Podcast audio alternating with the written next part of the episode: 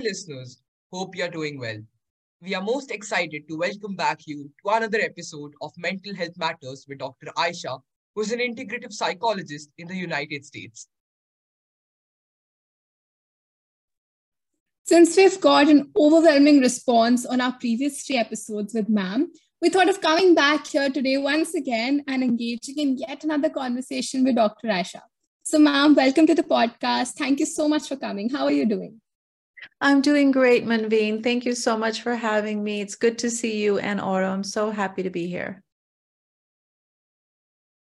Uh, so, ma'am, in the last top episode, we talked about unmasking our feelings, and ever since then, I have tried to be more open and more authentic. I have tried to apply all the things that you suggested, and they have worked a wonder. Oh, that's wonderful. I'm happy to hear that. Yes, definitely. Same here, ma'am. I took down all the notes and I try to apply them in real life as well. Um, you know, but I I certainly believe that the value of emotion comes from sharing them and not just having them, right? I believe that. Although I'd still like to say that despite knowing after the conversation that we had the other time, I know that masking, unmasking my emotions is good and is healthy for me. But somewhere I still tend to hold back and i'm still hesitant to sometimes share everything uh, with another person so is that normal does that happen with other people as well Absolutely. What a great question. It, it is absolutely normal, Manveen. In fact, I struggle with that myself. You know, I, I, I've learned all these techniques. I've shared them with you, and and yet I struggle myself because I feel like if I become too vulnerable or if I share too much, um, I experience sometimes embarrassment or I experience, oh, maybe I said too much. I shouldn't have said that. How will they interpret that? How, what will they think of me? So, all these questions that arise after we share are really normal. I want you to know you're not the only one that goes through that. Most people I work with go through it. I know personally I go through it as well. So, I think the idea is not that we share everything with everyone, but that we create um, a little bit more of you know a circle of trust people that we can share with even when it's difficult. I don't think that if we're sharing with people we trust it's easy but at least it's more manageable and we start to see that we get support from the people that we share with. Definitely ma'am. So i think that we need to create basically a safe circle around us right of people who we can talk to freely. But you know ma'am this reminds me that a lot of time it happens in my school that you know somebody told some secret to their friends and then their friends snitched and then the secret is out in the open. So sometimes i feel that maybe the people that i trust after all they're not uh, actually a part of my safe circle. So how do i choose those right kind of people to actually open up to? Yeah absolutely. So the way that i've understood it and learned it in my life is this um, we must be vulnerable with people who deserve to know our story. And when I say deserve, it doesn't mean that they're deserving because, you know, of a certain a characteristic trait or a, a race or a gender. The deserving basically means that they are also vulnerable with us. So that's where trust is formed, right? When someone comes to you and shares something intimate or personal or vulnerable with you, that's when you know this person might be trustworthy. And so we start with small things, right? We they share a little bit about their life with us, we share a little bit about our life with them, and we start to see that there is reciprocal. It's not just you sharing or it's not just them sharing. So a lot of times what we'll do is we will share or people will share with us where there isn't trust established. So I always come back to that. Can I trust this person? Have they shared their, you know, emotional, vulnerable pieces with me? And if they haven't, they may not have the capacity to hold my secrets or to be vulnerable themselves. And I usually wait until I get, and it's not always something that they do or say, Sometimes you'll even feel it. Just energetically, you'll feel this person is open. They show compassion. They have empathy. They listen. They are at good at, you know, being present. Those are some characteristics you'll start to see. And then you'll start to form a little bit of trust and start to share and then see, do they reciprocate? Do they also share their difficult parts of their life? So that might be a good start. That's very interesting, ma'am. Uh, you mentioned the word story. that reminded me of one of the most, you know, widespread phenomena nowadays is social media. And one of the most active platform is Instagram in which you share stories. But uh, that reminded me, I have a friend who is personally more active on social media than the most of us. Like she records and posts everything and everything she feels, everything she does on a daily basis. Like she shares whether if she is sad or happy. Or, you know, we recently had an event um, in school and she shared almost like the footage of that was almost shared more by her than we got the footage. So like we could see the function through her stories. So ma'am, um, I was just wondering that um, what do you think about this? Is it this the right way to vent out her emotions? Because this was a function, but she also shares like when she's sad or she gets low grades in some exams. She also shares that publicly. So what do you think? Is it the right way to go through or should we, you know, I don't know, Yeah, that's a great question. I find the same thing when I'm, you know, on social media and I start to see some people that are sharing makes me feel closer to them, makes me feel like, oh, this person is going through something I can relate. And then I see some people sharing and it feels uncomfortable for me. I feel like it's the term we call oversharing. And so I want you to think about eh, maybe in your life you've had an experience, whether it's social media or whether it's just in person, that someone starts, you know, that oversharing with you. And you'll always know it because it'll feel uncomfortable. Because vulnerability is about bringing people closer. It's saying, this might be difficult, this might be challenging for me, but I trust you and I'm going to share this with you. And the the the I guess the intention behind it is how can we get closer? How can we be, have a bond that's a little bit more deeper? But when we're oversharing, there's not bringing people closer. It's actually pushing people away because oversharing creates a, a sense of discomfort. And the discomfort is because the level of trust that's established is not appropriate for the amount of sharing. So if we have an established trust, we don't know each other and trust each other and really feel that this person, I can understand them deeply. And then they're sharing maybe way too personal things. The they left, they feel like people are not responding to them in a way that they need support we feel uncomfortable and like this was oversharing. I don't know this person, and the amount they shared is inappropriate for what I feel for them or how the trust I have for them. So nobody feels close. Nobody feels connected. They feel left out in the cold. We feel uncomfortable. So I think that's going to be a, a uh, kind of an important thing for us to understand that oversharing creates discomfort and vulnerability creates safety and closeness. Right, ma'am. So what I get from this is that there's a very thin line between the right amount of sharing and when you cross that line towards oversharing. Uh, but you know, like hearing about Aurum's friend, it reminds me of a friend of my own who is just the opposite, like totally the polar opposite, because she mm-hmm. also posts on social media, but everything is sort of untrue, right? Because she would portray herself to be very happy, even on mm-hmm. days when she isn't, right? Uh, so if somebody opens a profile on Instagram, they would think that her life is very perfect and all, all of it is, you know, rainbows and butterflies. But being her friend, I know that it isn't. So is this um, also the right way, or is this also um, sort of not the right way to um, vent out our emotions? Yeah, I think there we go again, right? The pendulum swings both ways. We either have this experience of my life is perfect and everything I put out there is, you know, going to make people think that I live this perfect life. But here's the thing there's no such thing as perfection. There is no perfect person, there's no perfect life. So we have this beautiful duality, right? If you think about it, we have the dark, we have the light, and in the light, there's dark. In the dark, there's light.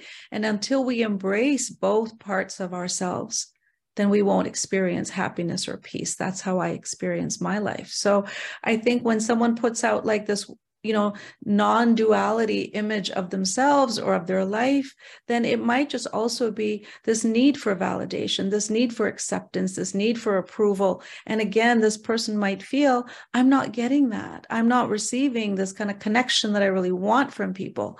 And so there's no bad feelings. There's no bad emotions. I think we do that a lot where we say if i'm positive happy hopeful optimistic then i'm good but if I'm sad or if I'm angry, if I'm frustrated, if I'm anxious, then I'm bad. And we learn that very early on as children, where our parents will tell us, no, nahi karte, sochte, we shouldn't get this, you should always be happy. But that's uh, not reality. So I would definitely encourage anyone that's listening that that balance, that's what makes us such vulnerable unique beautiful people is that we we we have both. We have the light and we have the dark. And whenever we embrace our our shadow side because we all have one then we can teach others to be like it's okay to also show the uh, non-perfect parts of us to also talk about the struggles along with talking about the triumphs. And that balance i think is what creates more connection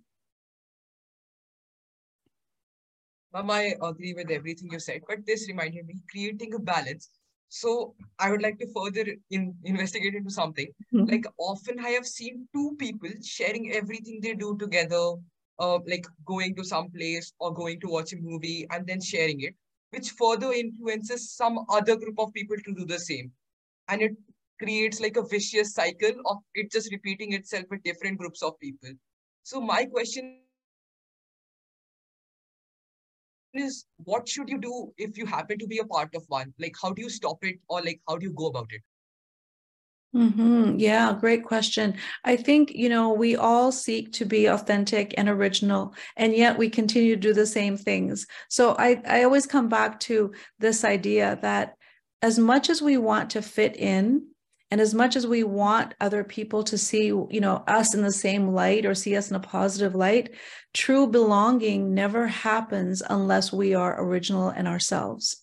In fact, I read something the other day that I loved. It said, genius is simply you being the best, like the most you that you can be. So that's what genius is. It's basically saying, I know myself. I know what I'm good at. I know what I'm not good at. I know my strengths. I know my weaknesses. And if I can just embrace myself and be myself, um, that is what creates real genius. So this idea of kind of following the herd mentality or you know this group think of always doing the same thing that other people are doing it actually robs us of our own original and unique perspectives so i think that's what i would do it was like you know it's really hard to uh, feel that you fit in but more than fitting in belonging and true belonging only happens when you are yourself um, does that answer your question, or is there something other that yes, I'm missing? Yeah, I believe it does. That was the major part. But now I would like to switch sides a bit. Let's sure. imagine someone confides in me and shares their feelings with me on a social media platform or on a basic communication level. What am I supposed to do then? What behavior is acceptable or expected from me? Or like, what would make me a good listener? Yeah, that's a good question too. So, you know, I had a real problem listening and um I would hear people, right? I would hear that I don't well, maybe I should say it this way. I would listen to people, but I wouldn't really hear them. And what I would do, and I don't know if you struggle with this, but what I would do is I would think in my head what I'm going to say next to them. And I taught for many years, and it was always kind of like this dynamic process of a student would ask a question. I don't know what question they're going to ask. So I'm always anxious. How am I going to answer that question? And the way that I actually solved that problem was stopping thinking about what I'm going to ask next or how I'm going to answer that question. And instead, trust that if I actually listen if I just get really quiet and really listen with intention, then the answer will come to me and it'll be an authentic answer. It'll be the correct answer, not something that I'm trying to create in my mind. So that's the first thing. When active listening is not thinking about how am I going to respond, or even when someone is talking, we're thinking in our head about, oh, they're saying this. It's it's really about stopping and just being fully present to their question. and the response will come. Now, I know that sometimes people want to confide in us or tell us something, like you said, either in person or social media. And a lot of times we kind of think about, okay, what, how do I really be there for this person? And a lot of times I've sat with people and I've just stayed silent, sometimes just holding the space for them that they don't need an answer they don't need it to be fixed they don't need um, my you know anything. They just need someone who will listen someone who will be present someone who will even say something like oh i get that. I'm sorry. Um, sorry you're going through that or i hear you. Um, i see you. I hear you. Sometimes it's simple as that. It's just holding space being present and not trying to always fix or have a response. And I think the the only times that I've felt like I had to give a response to somebody was not because of what they were going through, but it's my own anxiety of I don't have the right response.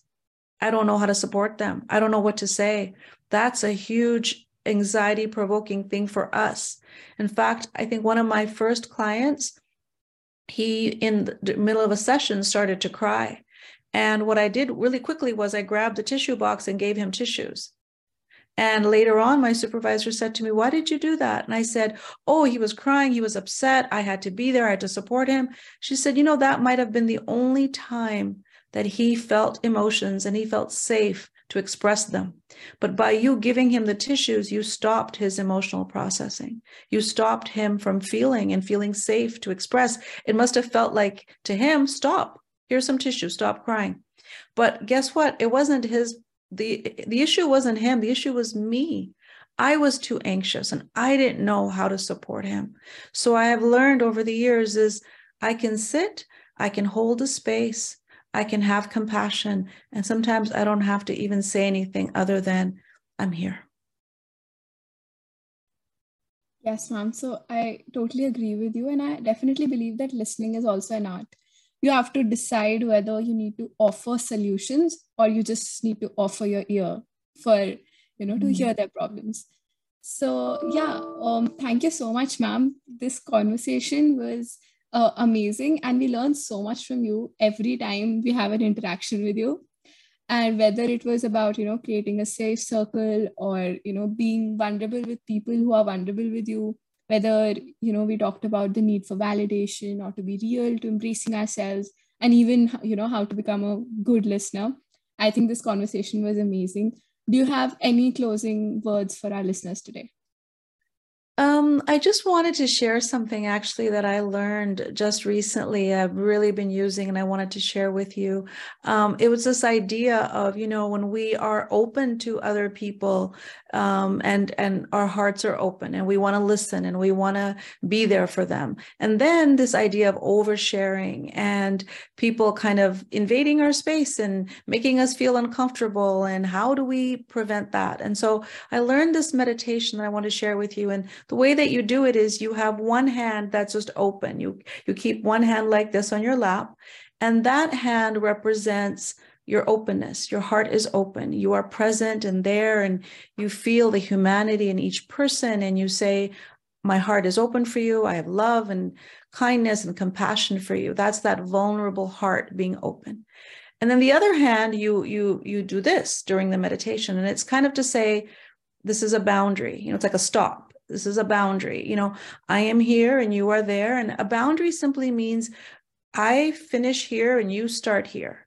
My thoughts are my thoughts and your thoughts are your thoughts. My feelings are not your feelings.